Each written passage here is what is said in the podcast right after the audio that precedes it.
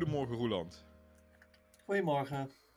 Het is, eh, ik wil eindelijk zeggen, maar misschien is dat niet het goede woord, want het zijn maar twee dagen zonder voetbal geweest. Maar eindelijk mogen we weer, mogen ze weer en mogen wij weer gaan kijken. Ja, en hoe?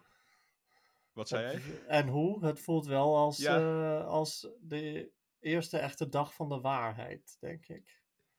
Ja, ja, dat, ja, dat denk ik ook wel. Ik denk voor heel veel landen. Ja, Ik denk dat dat, eh, je praat voor onszelf denk ik, voor Nederland. Maar ik denk dat dat ook zo zal voelen voor Engeland en Frankrijk voor de eerste keer. Ik denk in mindere mate voor Argentinië, omdat zij natuurlijk die wedstrijd tegen Mexico al hadden. En die hebben het gevoel al eerder gehad, denk ik. die hebben er al echt voor moeten knokken.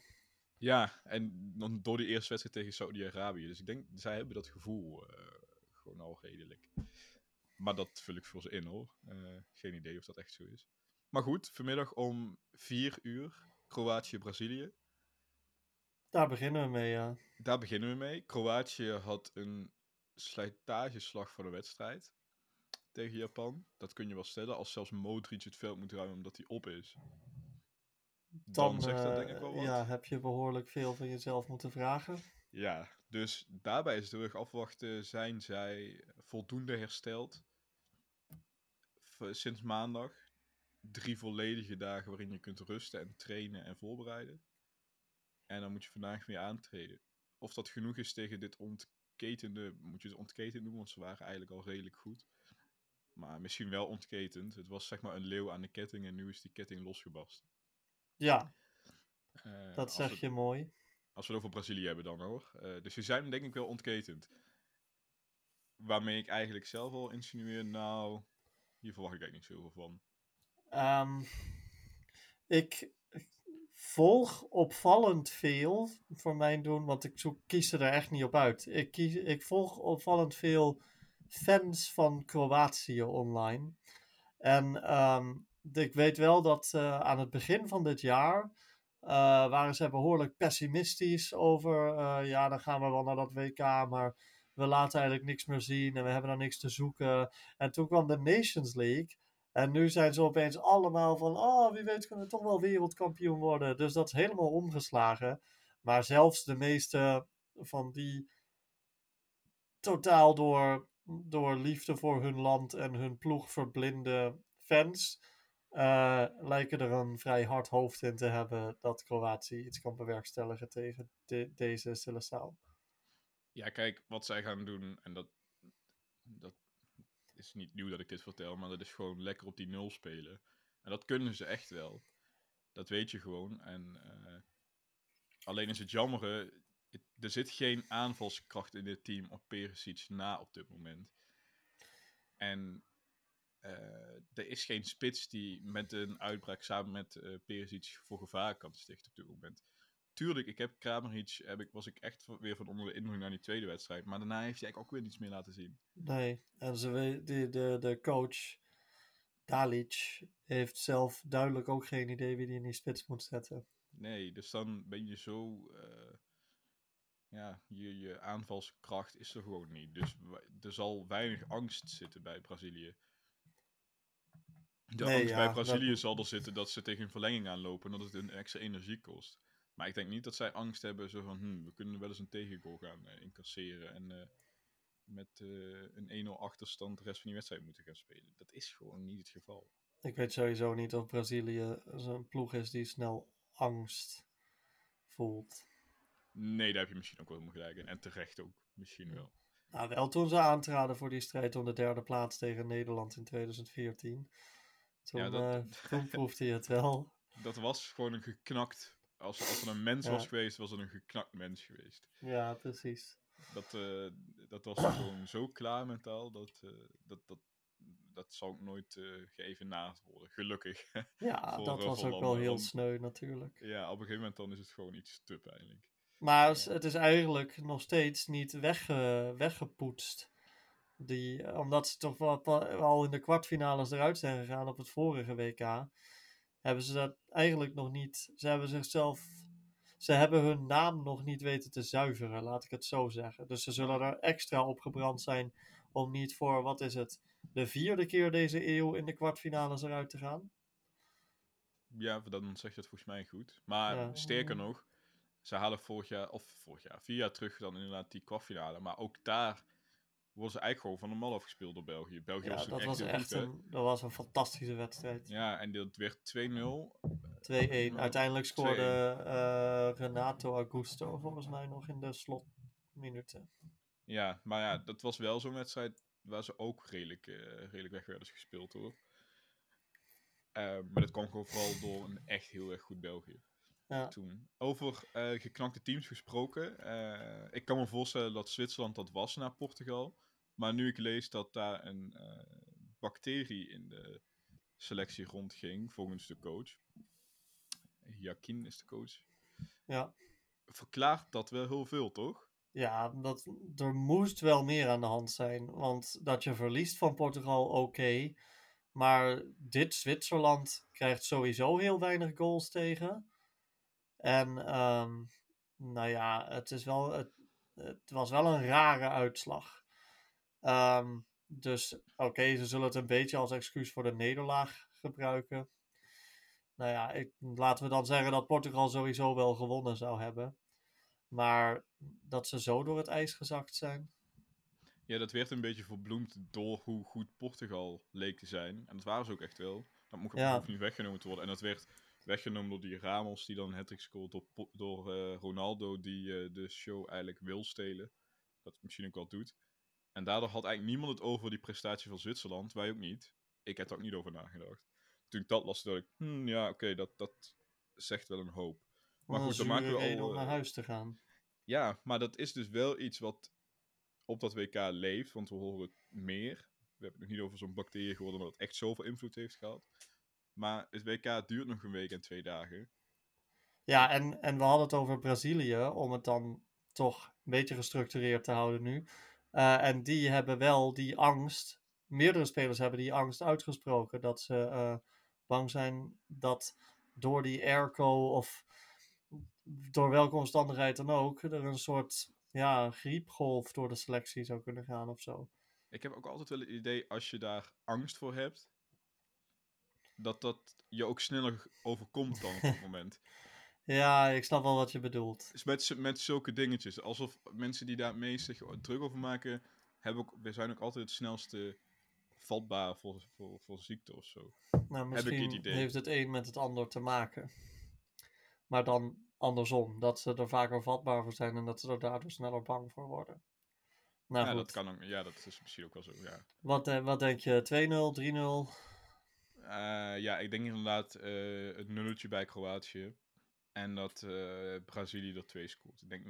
Ik denk dat ze Nou. best wel lang nog de 0 kunnen houden. Mede door onze Guardiol. En dan zullen we daarna afscheid van moeten gaan nemen. Maar die zullen we snel terug gaan zien. In, eh, in al- al- dan anders de Bundesliga, maar gewoon bij een topclub. Ja, Dus ik denk 0-2. En wat jij? precies hetzelfde. Ja. Goed, dan eh, vanavond om 8. Nederland-Argentinië. Ja, dan heeft Brazilië dus waarschijnlijk gewonnen eerder op de dag. En dan zit natuurlijk de hele wereld te hopen Ja. en op een halve finale tussen Argentinië en Brazilië. En te hopen dat Messi in het toernooi blijft. En dan is het aan ons de, de ondankbare taak om te proberen dat te voorkomen. Ja, en mensen zitten dan te hopen, eh, de wereld zit dan te hopen op Messi versus zijn vriend Neymar. Dat is natuurlijk ook gewoon weer een ding. Ja, daar zitten zoveel meer verhalen achter. Eh, maar goed, de- niet iedereen is voor eh, Argentinië. Schweinsteiger is voor Nederland. En Dat is lief met hem daardoor wel meer, eh, meer Duitsers. Ja, dat is lief van hem. Ik, eh, ik, was, ik, het was, ik was niet vergeten dat zij vrienden waren, want ik kon me nog die chopsticks herinneren. Ehm, maar dat hele dingetje, dat, dat kwam eigenlijk voor mij out of nowhere. Ik had er nog helemaal niets van meegekregen. waar doe je nou op? Nou, dat eh, die vraag van, hey, eh Schweinsteiger heeft contact met je gehad om wat tips te geven. Oh, ja, ja. En dat Van Gaal dan zegt, ja, inderdaad wel dingen die ik nog niet van mijn scouts gehoord had. Ehm, en ik wist wel van die vriendschap tussen die twee. Sinds Ja, dat was bij, eh, Schweinsteiger, ja. ja, Ja. dat was Schweinsteiger. En Schweinsteiger was ook degene die toen Van Gaal bij Tan bekend had gemaakt dat hij kanker had, of heeft. En toen bij de eerste, vo- eerstvolgende wedstrijd van Oranje, die oefenwedstrijd, stond Schweinsteiger als analist. Gaf hij eh, een cadeautje, twee zo'n chopsticks. eh, als blijk van vriendschap, omdat ze, als ze samen gaan eten, gaan ze sushi eten. Oh, Ja, dat vond ik ook wel. eh, nou, da dankeschön, eh Schweini. Maar Sch- Schwein, Schweinsteiger gaat dus, is dus van Nederland. En ik denk dat, dat het grootste deel van, van de rest van de wereld voor Argentinië zal zijn. Of Ja. zou, zouden de Brazilianen toch echt wel juichen voor Nederland, omdat ze liever tegen Nederland uitkomen dan tegen Argentinië? Nee, de Brazilianen gaan niet juichen voor Nederland omdat ze liever tegen Nederland uitkomen. De Brazilianen gaan, de Brazilianen gaan juichen voor Nederland omdat ze een hekel hebben aan Argentinië. Ja, maar is dat niet ook gewoon juist als het scenario, eh, dat is nu wel een beetje voorbij, maar toen met Duitsland, als Nederlander zou je dan toch juichen voor Duitsland dat je hoopt, kom alsjeblieft tegen ons, zodat wij er tegenaan kunnen met jullie. Ehm, Maar misschien speelt het daar heel anders, zodat het zou goed kunnen. ik, denk dat, eh, ik ik denk dat de Brazilianen eh, dat het ze om het even is, want ze zullen er ongetwijfeld van overtuigd zijn dat zij toch wel van Argentinië winnen als de Argentijnen door de kwartfinales komen. Ja, ehm, het is de laatste dans van of Messi en Van Gaal zal minder dansen, of van Van Gaal. Althans, hij liet gisteren op de persconferentie weer voorzichtig doorschemeren. Dit is mijn laatste job, maar wie weet, Dick Advocaat is ouder en die eh, gaat Ja. nu een tweede divisieclub trainen. Dus hij laat, eh, hij laat het open. Maar laten we er even vanuit gaan dat het de laatste dans is. Eh, is het dan 50-50 vanavond? Nee, laten we onszelf niet vleien. Ehm, ik denk dat, dat Argentinië toch wel. eh, het is niet alleen dat zij de steun van de wereld genieten vanwege het mooie verhaal. Dat is het wel grotendeels. Maar als Nederland nou heel goed gespeeld had tot dusver op dit toernooi, dan hadden we vanzelf wel wat ehm, sympathie gekweekt, denk ik. En ik, ik merk wel in de internationale media dat dat er niet echt is. Dat ehm, mensen vinden over het algemeen dat we goed speelden tegen de Verenigde Staten, maar ze nemen het ons echt best wel kwalijk dat ze ons nou drie van die kutwedstrijden hebben laten kijken Ja, oké, maar het boeit mij zeg maar nooit zo heel veel wat eh, heel veel buitenlandse media dan precies over het voetbal vinden. Want het gaat uiteindelijk, uiteindelijk gaat het toch wel gewoon om, om je resultaat. En dan is meer de vraag, Ja, maar wie dat maakt vind, er ik ook, kans? dat vind ik zo'n Nederlandse dooddoener. Ik bedoel, eh, het, Argentinië heeft beter gespeeld. En het zag er ook mooier uit. Dat gaat hand in hand daarbij. Dus eh, op basis daarvan is Argentinië absoluut wel de favoriet. Ehm, ondanks dat het een beetje, nou, het is maar een klein verschil. Ehm, en ik ben er ook van overtuigd dat Nederland eigenlijk zijn beste wedstrijd van het toernooi kan gaan spelen. Maar ehm, nee, ik denk wel dat we de underdogs zijn. Ja, en dat is misschien ook wel wat Van Gaal wil, toch? Dat eh, wil eigenlijk volgens mij iedere coach. En ja, inderdaad, ik had er nog niet eens over nagedacht dat het ofwel het einde voor Van Gaal ofwel het einde voor Messi is. Maar wat een legende om je, inter, om je internationale carrière tegen te moeten beëindigen. Wie er ook verliest. Ja, ja, dat is natuurlijk wel. En ik denk dat dat... eh, het weegt niet helemaal lekker met elkaar natuurlijk. Ik bedoel, Van Gaal staat toch wel echt eh, heel wat trapjes omlaag. Maar het is wel... Het zijn wel twee, eh, twee grootheden in het voetbal.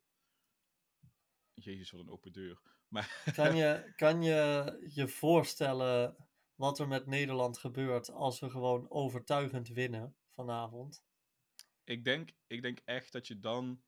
Je had vorige week zaterdag na die overwinning eh, op de Verenigde Staten kreeg je een nummer. En dat was van die oud Songfestival winnares. Ik ben haar naam kwijt. Daar ben, zijn we nog te jong voor. Ja, zij heet eh, Lenny Koer. Ja, Lenny Koer met dat nummer eh, De Admiraal. Had ze in een kwartiertje had ze dat zo herschreven richting Ja. Van Gaal en eh, onder, onder andere Memphis, Gakpo.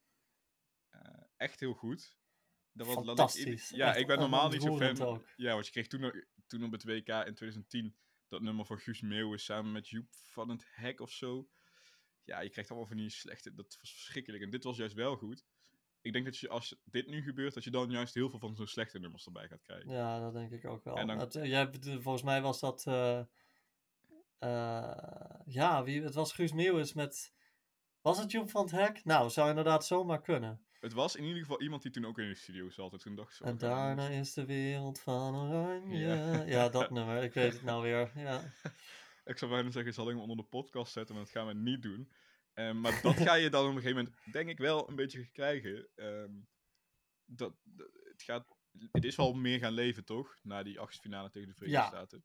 Jawel. Ja, Ik las wel dat het. ehm, ik las net nog een artikel over hoe succes van Oranje op dit WK eh, het consumentenvertrouwen een boost geeft. Tenminste, dat is wat er gebeurde in 1988. Ehm, maar daar, eh, dus op een bepaalde soort psychologische manier, zou ultiem succes, namelijk de wereldtitel, goed zijn voor de economie.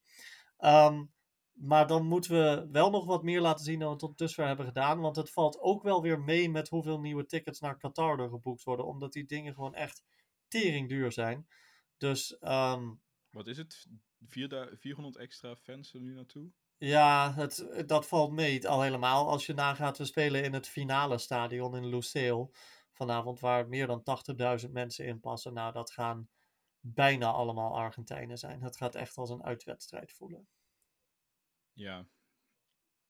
Wat verwachten we van, eh, van onder meer Memphis? Gaat hij die lijn doortrekken? Want hij was wel een lijn in het zetten, toch? Tegen de Verenigde Staten. Ja, nou ja, ik ben de hele tijd al optimistisch over de stijgende lijn van, eh, van Memphis.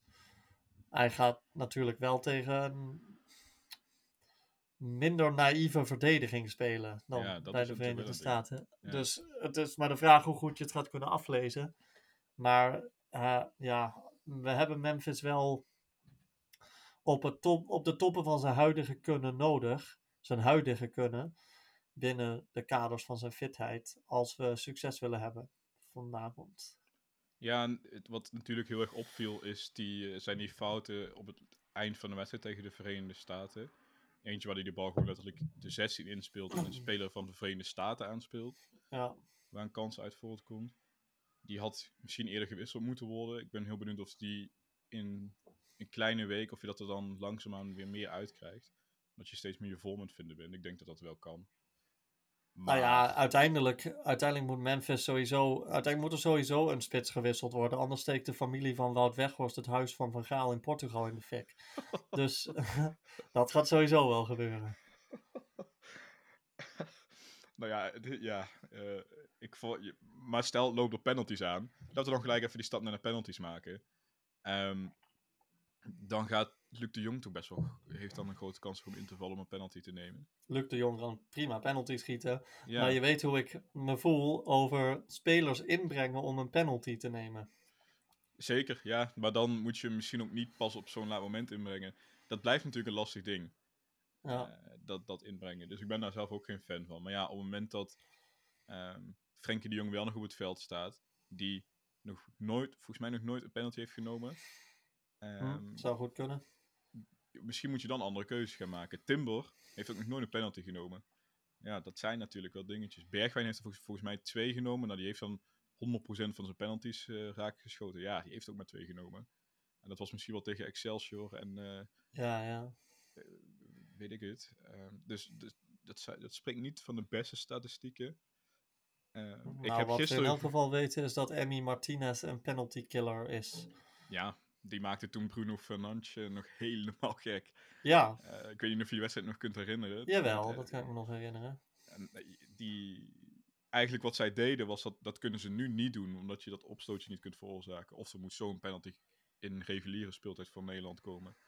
Maar die spelers van Aston Villa maken Bruno Fernandes in die 92 minuten, ze staan 1-0 voor Aston Villa, maakt Bruno Fernandes helemaal gek. En die gaat ook zo wijzen zo van naar Ronaldo, zo van moet hij niet nemen, hij is toch veel beter. Wauw. Ja. En andere spelers van Villa die eh, maken de. ehm, die zorgen eigenlijk voor een opstootje, zodat hij nog meer tijd krijgt om op Bruno Fernandes in te praten. En dan blijft hij wijzen naar Ronaldo. En moet hij niet nemen? Ja, ja, jij gaat hem nemen. Boah, dat kan toch niet? En Bruno Fernandes, die de beste penaltynemer, misschien wel op een van de beste penaltynemers ter wereld is, schiet echt heel veel raak. Schiet echt huishoog over. En ze winnen die wedstrijd met 1-0. Ja, dat weet ik nog, ja. Ja, Dus die shithouse talkery, zeg maar. Dat, Ja, dat, ja. Dat, dat, dat kan niet als de beste. Misschien kan Noppert dat ook heel, wel heel goed. En dan in het Fries en dan verstaat niemand. Dan denkt iedereen, wat is dit? en dan met zijn Fries maakt hij Messi gek. En eh, maakt hij eh, Rodrigo, Rodrigo de Pol gek. Als hij speelt trouwens. Dat is nog ja, een eh, dat is nog steeds een vraagteken. Dat is een steeds een vraagteken. Nog iets anders over die penalties. Ik heb Hugo Borst gisteren in een podcast horen zeggen dat er geruchten zijn dat Noppert een penalty zou gaan nemen. Oh, dat zou ik wel leuk vinden. Ja, Ja, ja, tuurlijk. Dat zou- is toch niet zo heel gek. Eh, keepers hebben goede traptechniek, zei Hugo Borst ook. Maar dan is toch indirect ook meteen bevestigd dat Noppert de designated penalty killer van dit Ja. team is. Want je kan niet twee keepers tegelijk op het veld hebben staan. Nee, dat werd daar ook gezegd inderdaad. Nou ja, mag jij een keeper die je in hebt geschreven als keeper in een normaal tenue het veld op laten komen? Ehm, dat mocht lange tijd wel, totdat Noord-Korea in 2010 dat ook oprecht een keer probeerde. En toen heeft de FIFA de regels zo specifiek gemaakt dat dat dus niet de bedoeling is. Dus nee, dat mag niet. Dus het kan niet. Nee, maar dan, als dit waarheid blijkt te zijn, dan is dus Noppert ook de penalty. Dan moet de penalty killer zijn. Ja, Het was, en toen werd er ook nog genoemd. ehm, ah ja, maar die heeft maar drie penalties in zijn leven tegengekregen. Eh, eentje van gestopt. Nou, dan heb je een, een heel aardig moeienne, inderdaad. Maar goed. Maar toen werd er ook gezegd. Maar het kan ook zo'n voordeel zijn, want er zijn geen beelden voor de tegenstander om te bekijken van hem. ja. Ja, Dus- natuurlijk is dat een voordeel. En het is niet alsof dat echt de enige drie penalties zijn die hij ooit tegengekregen heeft. Nee, Eh, natuurlijk, hij heeft- hij heeft natuurlijk op trainingen al 6 miljoen penalties tegengekregen in zijn leven. Dus eh, de techniek zal er toch in elk geval dan wel zijn. Maar goed, dit is nog, nog steeds allemaal speculatie. Ja, dat is, dat is speculatie zeker. We weten niet of dat ook echt waarheid is. Maar het zou toch fantastisch zijn als psychologisch als Noppert blijft staan, penalties mag gaan stoppen en als allereerst een penalty gaat nemen. Ja, Gewoon om, te, om dan echt, dan als Argentinië denk je dan ook, wat de fuck gebeurt hier? Wie is deze gozer? Waarom, wat praat die gozer voor taal? ja wat, ik vind het wel echt grappig dat we hem, eh, dat we hem op doel hebben. Want dit, Ja. nou, Wat is ehm, Heerenveen? Luis Enrique was heel eh, eh, zeker van zijn zaak. Nu inmiddels opgestapt trouwens als bondscoach. Voor wie zich afvraagt eh, eh, wat voor staartje dat nog gekregen heeft. Was heel zeker van zijn zaak als het ging om die penalties. En dat is Van Gaal eigenlijk ook. Maar ja, we zien wat er met Spanje gebeurd is. Dus eh, dat heeft, dat heeft wel mijn vertrouwen in die strafschop een beetje een knauw gegeven, merk ik. Ja, ik, ik geef vanavond een feestje voor mijn verjaardag met, een ander, met twee andere vrienden. En eh, we hadden eigenlijk muziek geregeld en zo. Nou ja, nu komt deze wedstrijd daartussendoor. Dus ik hoop eigenlijk wel een beetje dat dit gewoon in 90 minuten is afgerond. Met een winst voor Nederland. Zodat dat gewoon de muziek aan kan. Ehm, want 120 minuten en penalties, dan ben je pas tegen 11 klaar. Maar goed, wie weet. Ik eh, hoop gewoon wel... Ja, en als we dan verliezen, dan eh, zie dan nog maar eens in de feeststemming te komen daarna. Ja, dat is lastig. Misschien hadden we dat iets beter kunnen plannen. Maar dat zij zo. Had ook niet van Ehm. tevoren kunnen weten dat Nederland in de kwartfinale van het WK zou staan. Nee, ik had wel al gezien, hey, als alles goed gaat en je wordt eerst in de pool enzovoort, dan kom je daaruit. Maar goed, dat dat daadwerkelijk gebeurt, hoeft niet per se zo te zijn, maar dat is wel zo. Ehm, we hebben net een voorspelling gehangen aan Kroatië-Brazilië. Dan mag jij nu eh, beginnen met een voorspelling voor Nederland-Argentinië. 0-0, Argentinië wint naar penalties. Oké. Ik zeg eh, binnen die 90 minuten dat het 1-0 wordt voor Nederland. Oké, oké, ik hoop het. Met een eh, met veel gefrustreerde Argentijnen op het veld. Ik, heb, ik, voorzie, ik, heb, ik voorzie dat een beetje. Maar goed, dat is ook eh, om niet heel veel gebaseerd. Op de action type. Ik weet niet of je het artikel hebt gelezen van de NOS. Nee, Nou ja, nog een aanrader. Ik zet hem in de show notes. Het gaat doe over dat. Ja. eh, hoe de... Ik ben zijn naam kwijt. Ehm, nee, ik kom niet op zijn naam. Maar hij won toen met eh, het dameshockey in eh, tien jaar terug, zoiets. In, ja, volgens mij tien jaar terug in Rio, 2012 was dat. Wonnen zij Olympisch goud. En toen versloegen ze de onverslaanbare Argentijnen. Ehm, en dat was volgens het action-type ding. Eh, de waterpolo-dames deden hetzelfde. En Van Gaal heeft dat systeem leren kennen en overgenomen. Is wel een Hij is wel van het systeem, hè? Ja, het gaat over. Het action type gaat eigenlijk over, heel kort gezegd, over niet kijken naar, je- naar de beste spelers, maar naar de beste spelers die in je team passen en op de linie. Dus verdedigers eh, zijn heel erg eh, taakbewust en heel erg eh, van de details. Middenvelders, en die hebben, die, de verdedigers hebben echt zo'n whiteboard nodig met lijnen. Middenvelders moeten de slimme mensen zijn, die, die hebben andere instructies nodig.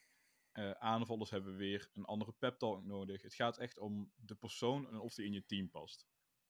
Oké, dat is inderdaad interessant. Ja, Zet maar en- in de show notes. Dus dat zou ook misschien wel kunnen verklaren waarom Silas er niet bij zit. Misschien was hij niet. Daar zitten dan volgens mij 16 kenmerken aan. Mhm. eh, waaraan jij hem moet voldoen. En misschien dat Silas er daar niet aan voldeed of zo. Nou ja, hij zou dat zelf ontkennen. Ja, dat zal vast. Eh, in het midden, het, het stadion van NEC staat nog, hè, dat scheelt. Ja, dat is waar. Ehm, Marokko-Portugal is dan de derde kwartfinale. Gaan we ook nog kort even op voorbeschouwen, want we zijn er weer niet Zeker. dit weekend. nee, we zijn er maandag pas weer. Ehm, ja, Marokko-Portugal.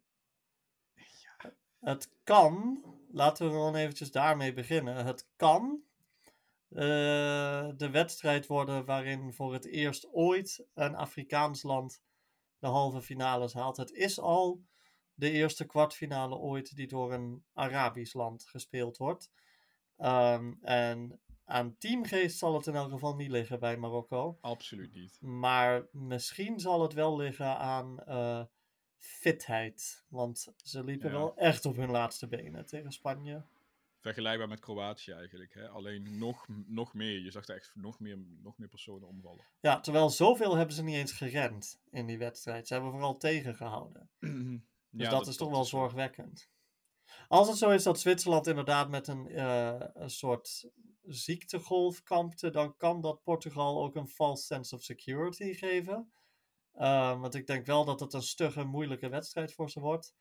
Maar, nou ja, ziektegolf of niet, Portugal heeft zulke mooie dingen laten zien in die achtste finale, dat ik toch wel mijn hart vasthoud voor Marokko. Die het natuurlijk sowieso al heel goed gedaan hebben, laten we wel wezen. Ja, als je er hier uitvliegt, heb je echt gewoon een bijzonder goed WK gespeeld. En, eh, Die worden als helden onthaald als ze terug ja, in, eh, als helden onthaald. En ik zal, ze, ik zal dat niet heel snel vergeten. En vooral eh Amrabat niet. Maar inderdaad, ik had echt van tevoren, voordat dat nieuws gisteren bekend werd van Zwitserland, had ik echt zoiets van, nou ja, met alle respect, maar dit Marokko is gewoon kansloos na die slectageslag Ja. tegen Spanje. Na het voetbal wat Portugal heeft laten zien. Maar nu, inderdaad, dat kan ook in de kopjes van Portugal gaan spelen, maar dat kan net zo goed ook in die kopjes van Marokko gaan spelen. En was Portugal dan wel zo goed, of was het gewoon echt Zwitserland dat gewoon nou, 40, 50 procent kon spelen? En dat, daar heb je geen antwoord op, want dat, is- dat is niet Kun je nooit weten. dat kun je niet weten. Maar misschien wordt dat na vanavond, misschien, of na morgenavond wel, morgenmiddag, sorry, wel misschien iets duidelijker. Kan jij je de wedstrijd tussen Marokko en Portugal op het vorige WK herinneren? Dat was in de groepsfase. Nee, ik, kan, ik kon me wel die wedstrijd tegen Spanje herinneren, die 2-2. Ja, Ehm, ik kan me die tegen Portugal echt niet meer voor de geest halen. Dus het was, eh, ja het werd 1-0 in een wedstrijd waarin Marokko eigenlijk de hele wedstrijd lang beter was. Maar Ronaldo een eh, corner of een voorzet in ieder geval raak kopt in de eerste helft. Maar de reden, het heeft wel kwaad bloed gezet bij de Marokkanen. Want in de tweede helft, vrij vroeg in de tweede helft, deelt Cristiano Ronaldo gewoon een elleboogstoot uit in het gezicht van een Marokkaanse speler. En eh, de VAR gaat er naar kijken, dus de VAR vond het rood. Maar de scheidsrechter besluit om er een gele kaart voor te geven. Is een Amerikaanse eh, scheidsrechter. En dat is wel een van de meest belachelijke beslissingen die ik ooit op een WK gezien heb. Als het niet Ronaldo was geweest, maar om het even welke andere speler die geen Lionel Messi heet, zou die daar 100% rood voor gekregen hebben.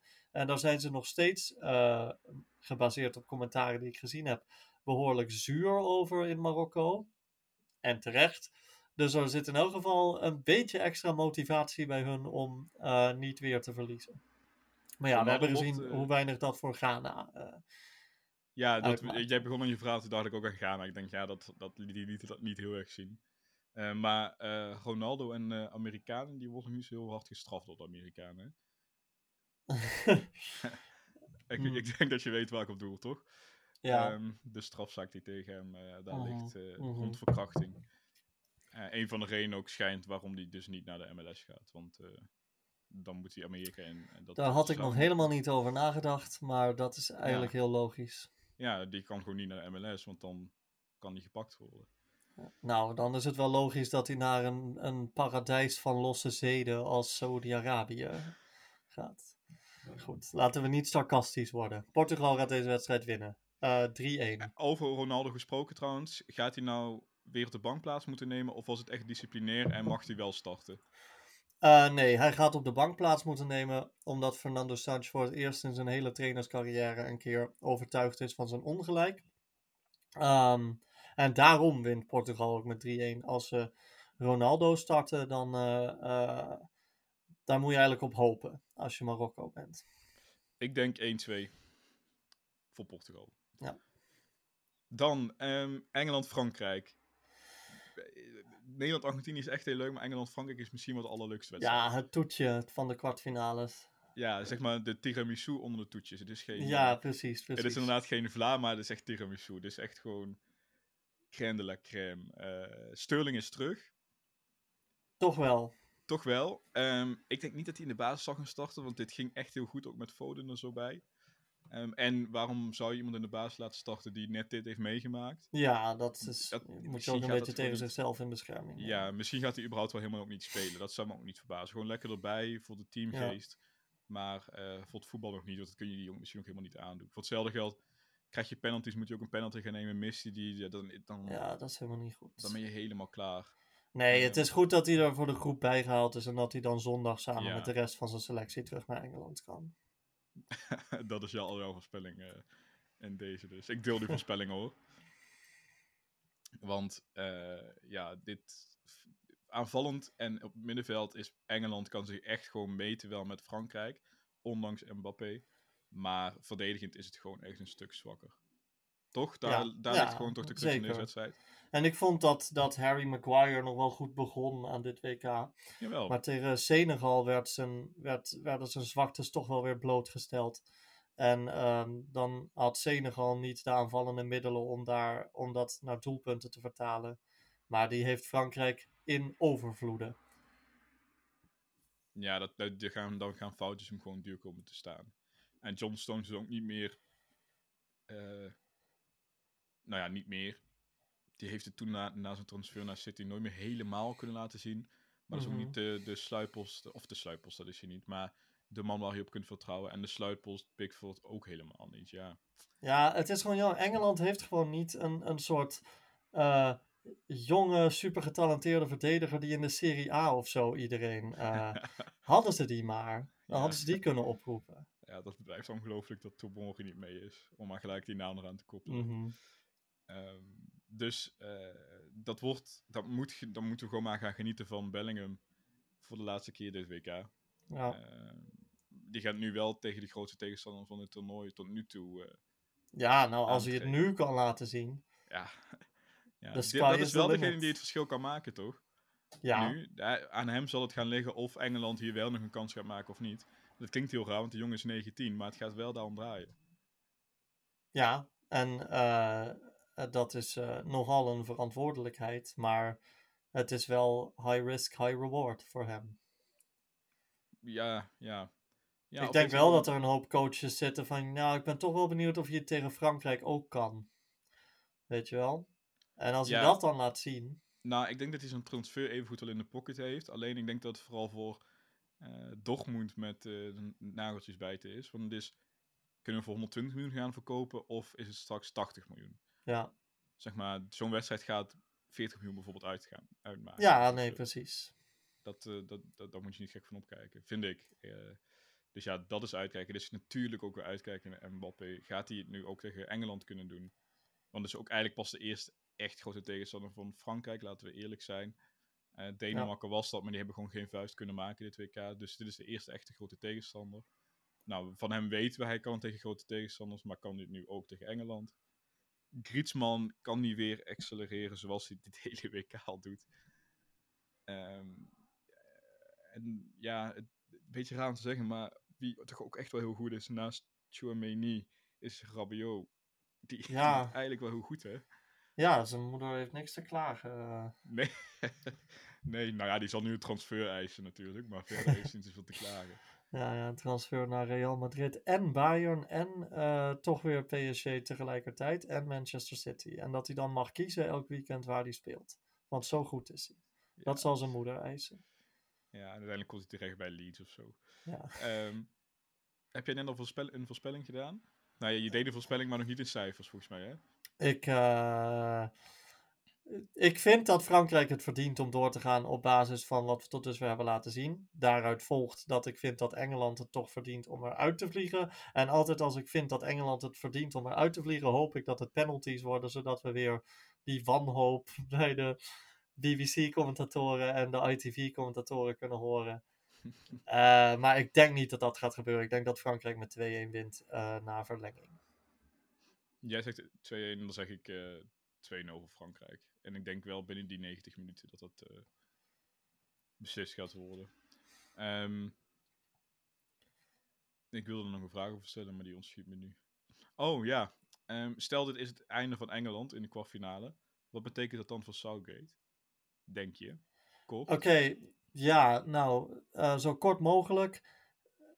Uh, hij heeft uh, hij stoelt nu heel erg op zijn succes op de vorige twee eindtoernooien. Maar je kan wel zeggen over die eindtoernooien dat Engeland een makkelijk pad naar de finale slash halve finale had destijds.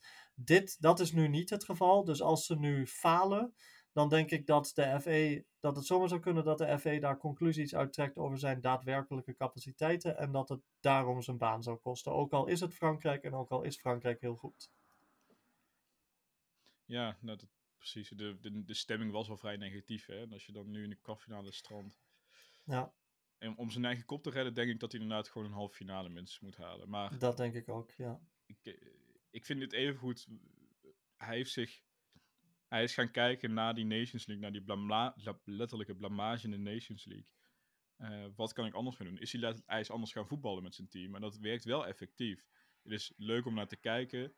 Um, ze voetballen goed. Natuurlijk was die wedstrijd tegen Verenigde Staten niet zo goed, maar nou, die wedstrijd heeft uh, elk land ertussen gehad in de groepsfase. Letterlijk elk land. Ja. Um, dus ja, ik, persoonlijk van tevoren had ik gezegd, ja, dan zullen ze afscheid nemen in de kwartfinale. Maar nu tijdens dit toernooi denk ik, hmm, misschien moet je dat niet doen. Maar dat zullen Nee, ja. Um, om af te sluiten, jij stuurde mij gisteren nog een uh, artikel uit The Guardian door. Dat heb ik niet meer gelezen. Dus brand los. ja. Zou ik zeggen.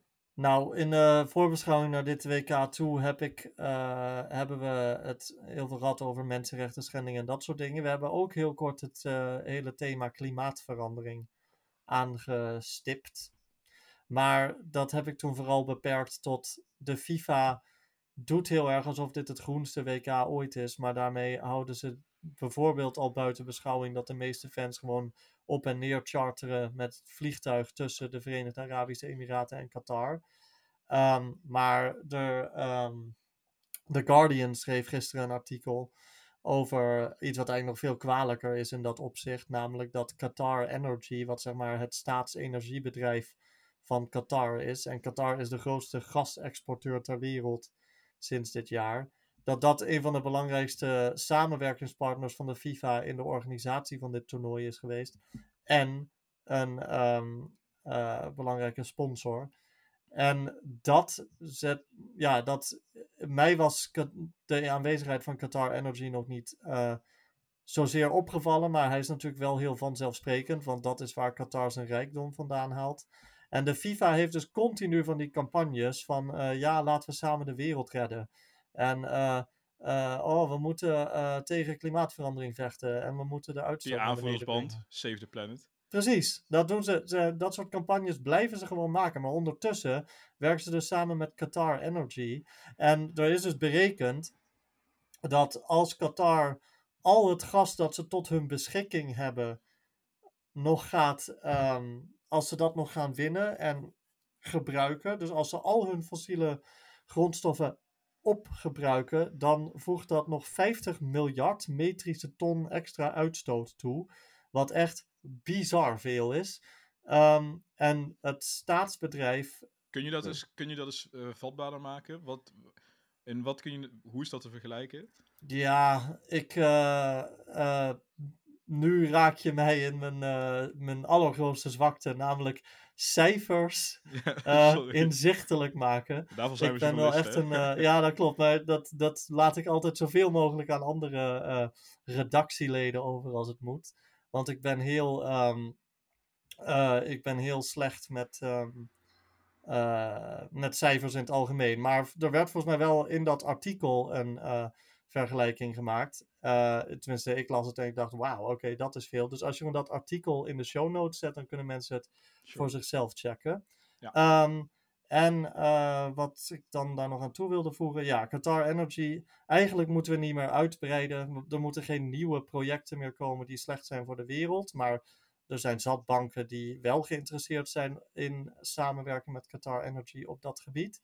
En dat leidt dus tot meer en meer uitstoot. Al helemaal nu Qatar dus door de Oekraïne-oorlog en andere omstandigheden een aantrekkelijkere samenwerkingspartner voor het Westen begint te worden. Dus zij hebben echt wel een, dragen een grote verantwoordelijkheid in de grote klimaatcrisis die de hele wereld op dit moment treft.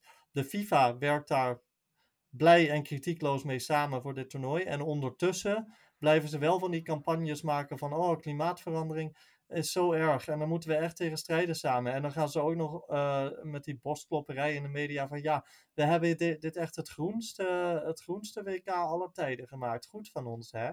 Maar ja, dan- dat is dus gewoon het volgende hoofdstuk in waarom de FIFA een hypocriete kutorganisatie is.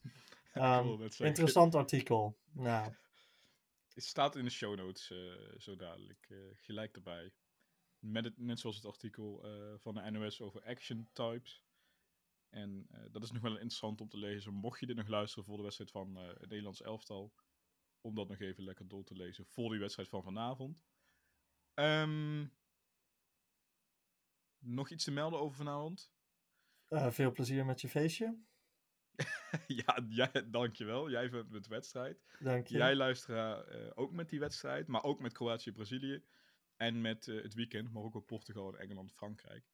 Dan, eh, dat, na dit weekend zal duidelijk zijn wie de, de halve finales op dinsdag en woensdagavond gaan spelen. En eh, dan zijn het na het weekend nog maar vier wedstrijden. Twee dus wij gaan, finales. wij gaan maandag gewoon alle kwartfinales behandelen. Ja, wij zijn er dus in de ochtend. Maandagochtend gewoon weer. Dan zullen we er denk ik best wel eventjes zijn. Meer dan een uur verwacht ik wel. Om alle, vier die, alle vier die kwartfinales eh, goed te bespreken. En verrassingen zullen sowieso voor langere tijd zorgen. Eh, een winst van Nederland zorgt voor meer tijd. Maar verlies misschien ook wel. Ja. Dan zullen er best wel eventjes zijn, denk ik. Zin in. Zin in. En dan nog maar vier wedstrijden. Twee halve finales, een troostfinale die ik nooit kijk. Ehm, Maar deze keer wel. ja, denk je? Ja, we maken een podcast. Kom op, Jelle. Beetje professioneel. Ik vind het echt de verschrikkelijkste wedstrijd die je kunt spelen op een toernooi. En kunt uitzenden. Ik kan daar niet naar kijken. Maar oké, ik ga mijn best doen om dat nu wel te doen. En eh, natuurlijk dan die finale op zondag. En dan eh, is het voorbij. En dan begint het WK darts. Nou ja, prima. Gaan we daar Leuk voor jou, maken. ja. Eh, goed, veel plezier, fijne dag. En eh, tot maandag. Doei. Doei!